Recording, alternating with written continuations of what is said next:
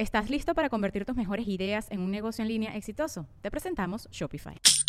Tal vez no lo sabías, pero nuestro podcast More Than Mamis es un negocio. Y lo comenzamos, por supuesto, para desahogarnos y hablar sobre la maternidad, no para convertirnos en expertas de ventas y del e-commerce. Así que sí, necesitábamos ayuda para vender nuestro merch y poner en marcha nuestra tienda. Por eso estamos tan contentas de usar Shopify. Regístrate con tan solo un dólar por mes en shopify.com barra sonoro, todo en minúsculas. Ve a shopify.com barra sonoro para llevar tu negocio al siguiente nivel. Shopify.com barra sonoro.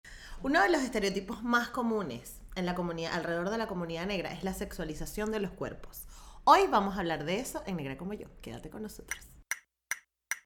Esto es Negra como yo, un espacio único que nació para motivarnos a valorar el cuerpo que somos, crecer nuestra autoestima y hablar de negritud latinoamericana.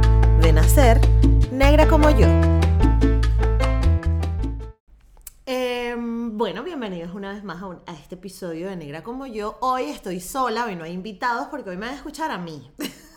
porque soy demasiado importante, no mentira, pero porque este, hoy vamos a hablar un tema em, que nos toca muy de cerca, sobre todo a las personas negras. Y es que uno de los estereotipos más fuertes, como les dije en el intro, que hemos tenido que luchar, o la comunidad negra ha tenido que luchar para quitar de toda la vida, ha sido eh, la sexualización. A ver, ¿cómo explico esto? La sexualización de los cuerpos negros viene gracias a nuestra amada y adorada, la que siempre nos ha querido, nuestra Iglesia Católica.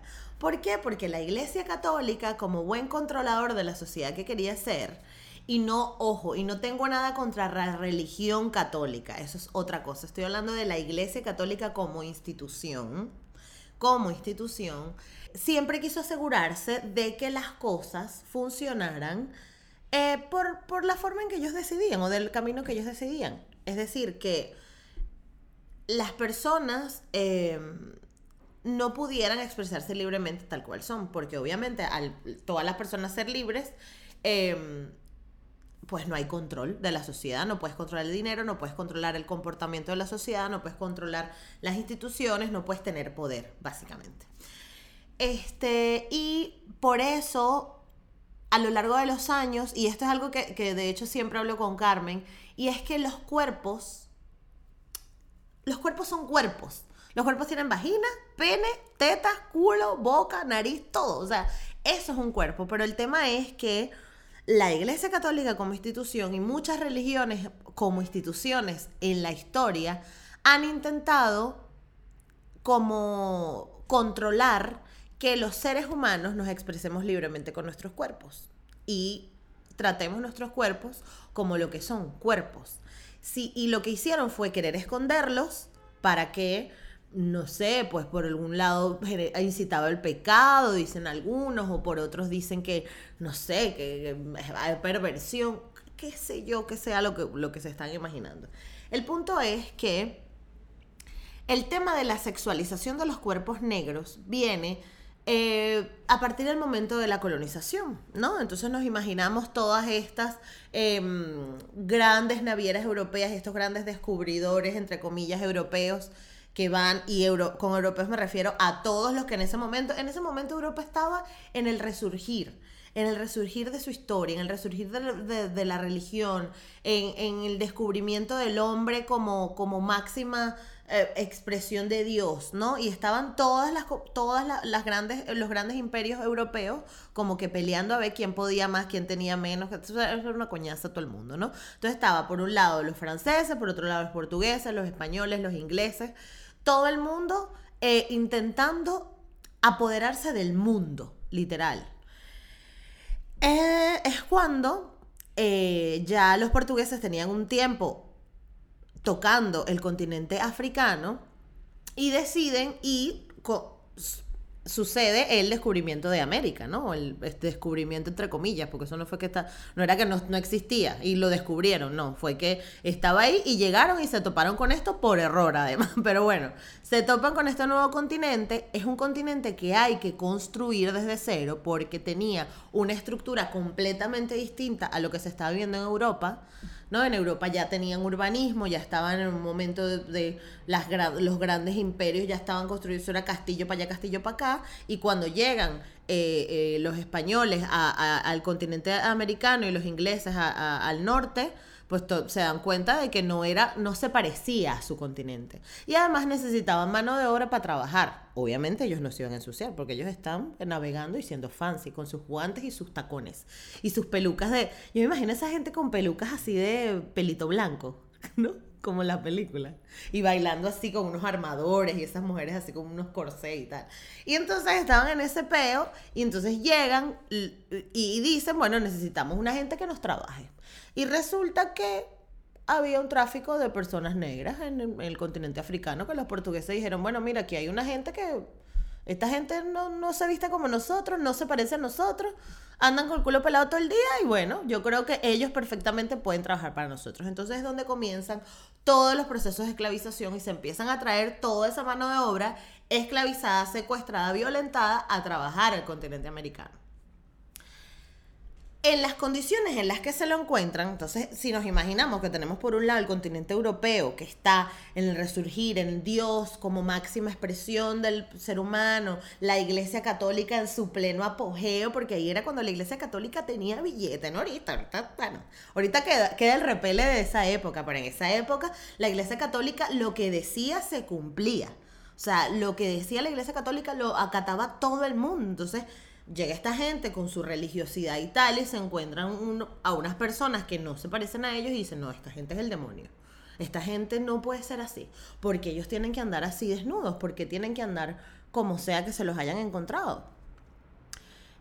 Y a partir de ese momento se inicia un aparato comunicacional alrededor específicamente de las personas negras más allá de considerar que no éramos eh, personas que merecíamos religiosidad o que, estábamos comunicados con Dios, porque en esa época se veían como demonios, este, eran personas que además eran vandálicos, eran violentos, eran sádicos, pervertidos, cualquier cosa. Entonces, imagínense ustedes una gente de la que no sabían nada y le ponen un montón de etiquetas negativas. Y el objetivo principal de este podcast y de mucha gente que está hablando de visibilizar a la comunidad negra es, por favor, ya basta. ya hay que quitarse esas etiquetas, porque no necesariamente tenemos que relacionar la negritud con delincuencia, con irresponsabilidad, con perversión, con, con lo que sea, todo mal, ¿no?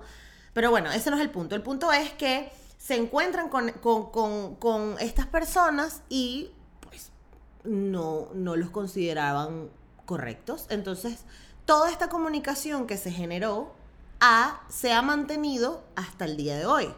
¿Qué nos encontramos el día de hoy, año 2020? Buah, esa negra debe follar. Buah, ese negro lo debe tener enorme. Y así es como se ha tergiversado toda esta comunicación a lo largo de los años para eso. ¿No? Y, señores, es extremadamente violento andar por la calle y que se te considere un objeto sexual. Que tú no tengas ninguna otra condición física buena, sino que tú tengas que ser una máquina en la cama y que tengas que tener el mm, pene más grande de toda la humanidad. Cosa que además es mentira. Cosa que además es mentira porque no, o sea, como ya nos hemos mezclado tanto, ya no, nadie te asegura que una persona de color negra tenga el pene grande o lo tenga pequeño. Además, eso no, eso no, ¿qué tiene que ver eso con la persona? ¿Saben lo que les quiero decir? Y es terriblemente, terriblemente doloroso que la vida y que todo tu entorno el primer approach que tenga de ti no van a pensar, wow, esa persona es buena, responsable, es muy humana, muy cálida, no. Sino que esta persona tiene que tener esta condición sexual increíble y es brutal. Y somos mucho más que eso. Y entiendo que probablemente muchas personas no se sientan identificadas con esto que digo. Que digan, no, yo sí soy una negra divina sabrosa o yo sí soy un negro divino y lo tengo enorme y lo que sucede cuando no nos sentimos identificados con esto que les estoy diciendo y con esta connotación de violencia, no es que no, no es que sea mentira, ni que tú no lo sientas, es que no lo has identificado. porque toda la vida te has movido alrededor de este mensaje y además nosotros, como negros, muchos hemos normalizado esta conducta. Que no pasa nada, que no es nuestra culpa. O sea, no, no es que quiera como culpabilizar a la víctima, ni mucho menos, no. Pero eh, la finalidad de este capítulo es que entendamos que este tipo de mensajes y que este tipo de, características o estereotipos que nos ponen a las personas negras es severamente violento. Y es una violencia cuando tu persona se está haciendo, está siendo irrespetada por algo que no viene al caso ni siquiera. Además de esto, y esto es súper importante, y quiero que sepan que a lo mejor para ti, no sé, Susanita, que estás en, en Puerto Ordaz y eres una negra exótica divina y además lo haces divino, perfecto, este mensaje no te llega, pero es muy importante que sepamos que muchas mujeres negras, sobre todo, somos más propensas a ser violentadas y a sufrir abusos sexuales por esta condición. Y muchos hombres al mismo tiempo les pasa.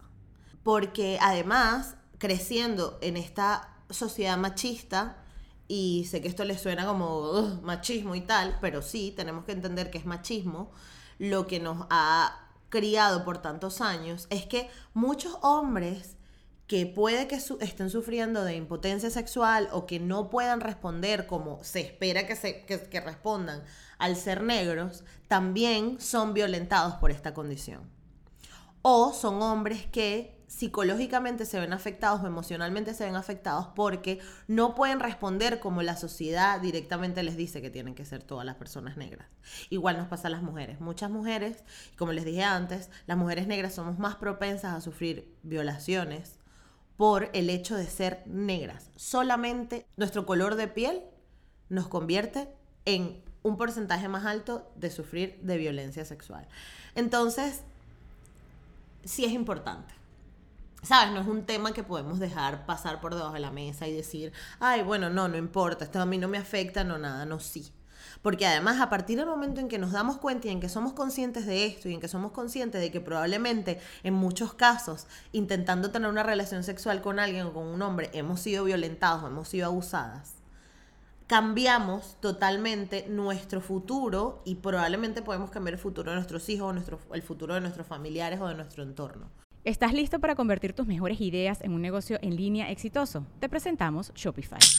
Tal vez no lo sabías, pero nuestro podcast More Than Mamis es un negocio y lo empezamos por supuesto para desahogarnos y hablar sobre la maternidad, no para convertirnos en expertas de ventas y del e-commerce. Así que sí, necesitábamos ayuda para vender nuestro merch y poner en marcha nuestra tienda. ¿Y cómo suena con Shopify?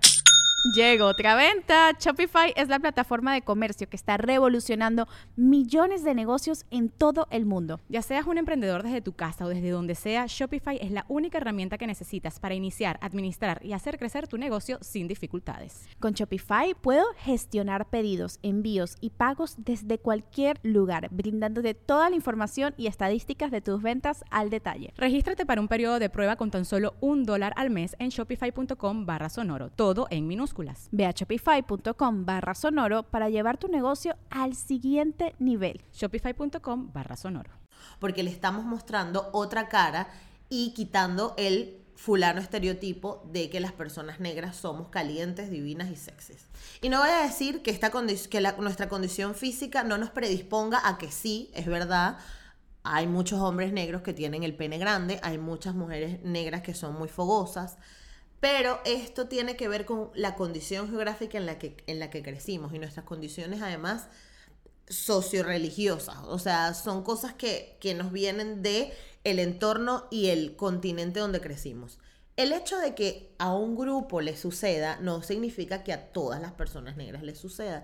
Y como a todas las personas negras no nos sucede, entonces no tendremos por qué estar poniendo estereotipos en todas las personas negras o todos los negros lo tienen grande o todas las negras son fogosas.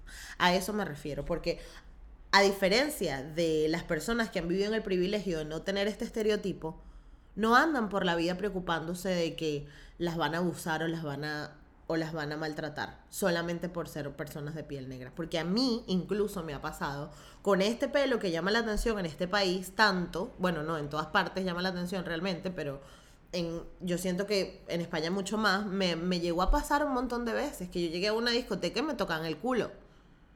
Y no estoy diciendo que a una chica blanca no le pueda pasar, pero a mí probablemente en la vida me ha pasado mucho más que a la chica blanca. Y eso, señores, me quita ventaja a nivel social. ¿Por qué? Porque me hace, me condiciona a nivel emocional, me, me- no me hace sentir válida, no, no te hace sentir que eh, mereces respeto. Porque pasa una, pasan dos, pasas tres veces y ya llega un punto que tú dices, bueno, mira, esta es mi vida y no merezco que nadie me respete. Y no es así. Entonces, lo importante es identificar estas situaciones, lo importante es reconocer que sí nos pasa y reconocer que no somos ese estereotipo que se nos quiere poner y que no pasa nada. Y reconocer además que por muchos años nosotros mismos hemos normalizado esta condición.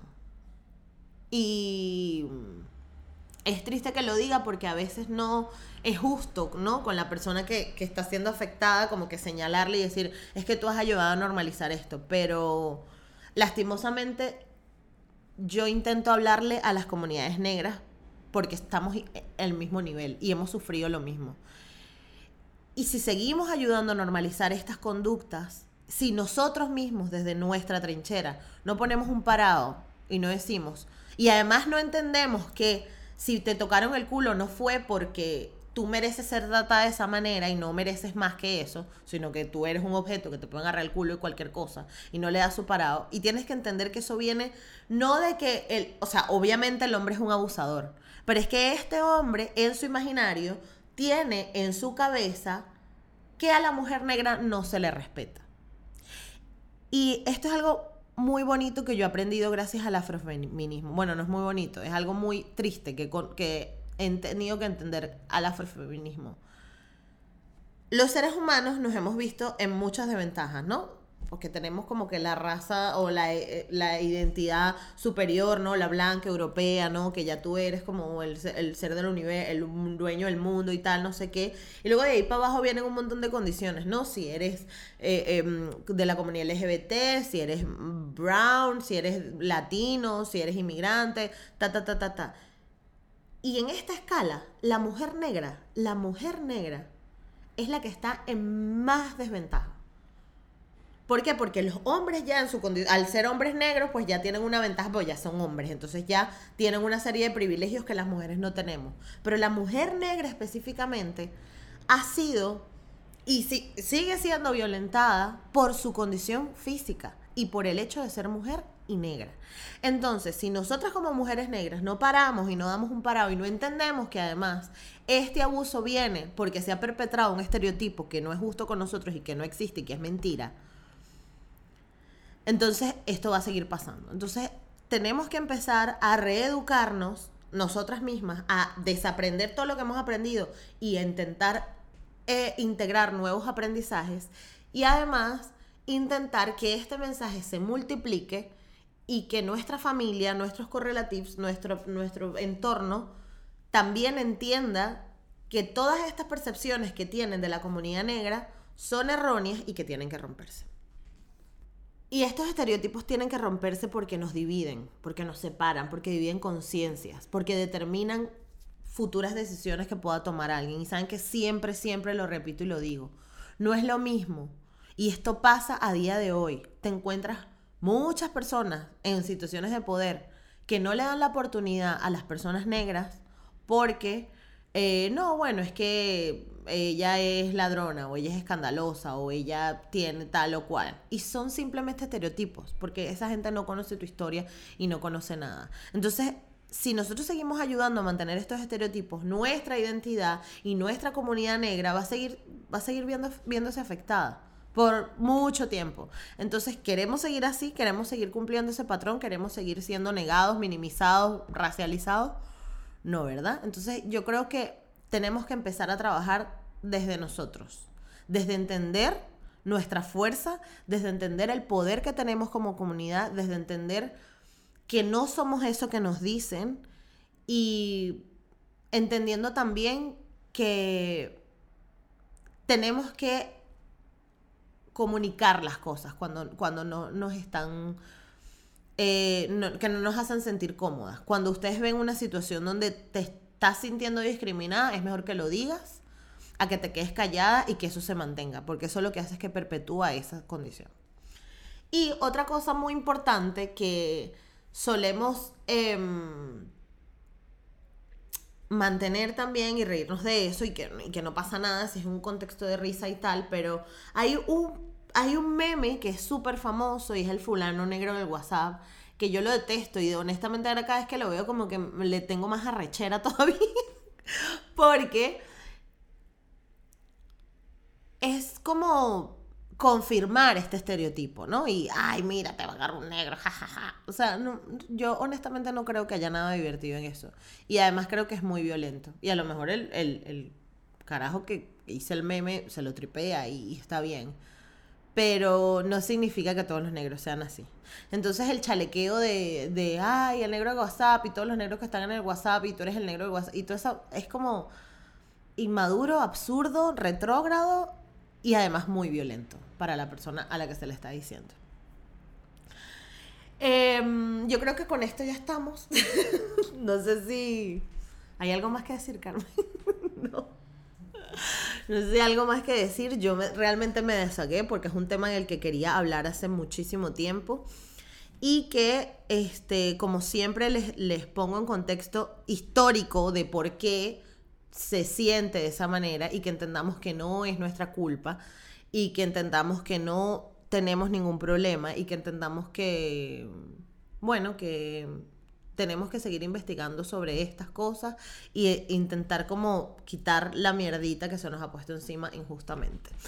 Eh, yo creo que con esto ya estamos. Recuerden que a mí me pueden encontrar en todas partes como negra como yo, eh, en Facebook, Twitter e Instagram. Y además que tengo un Patreon donde si te gusta este proyecto y te sientes como que relacionado con él y quieres apoyarnos para sacar dos episodios a la semana como lo venimos haciendo ya casi. ¡Chama! Vamos a cumplir un año.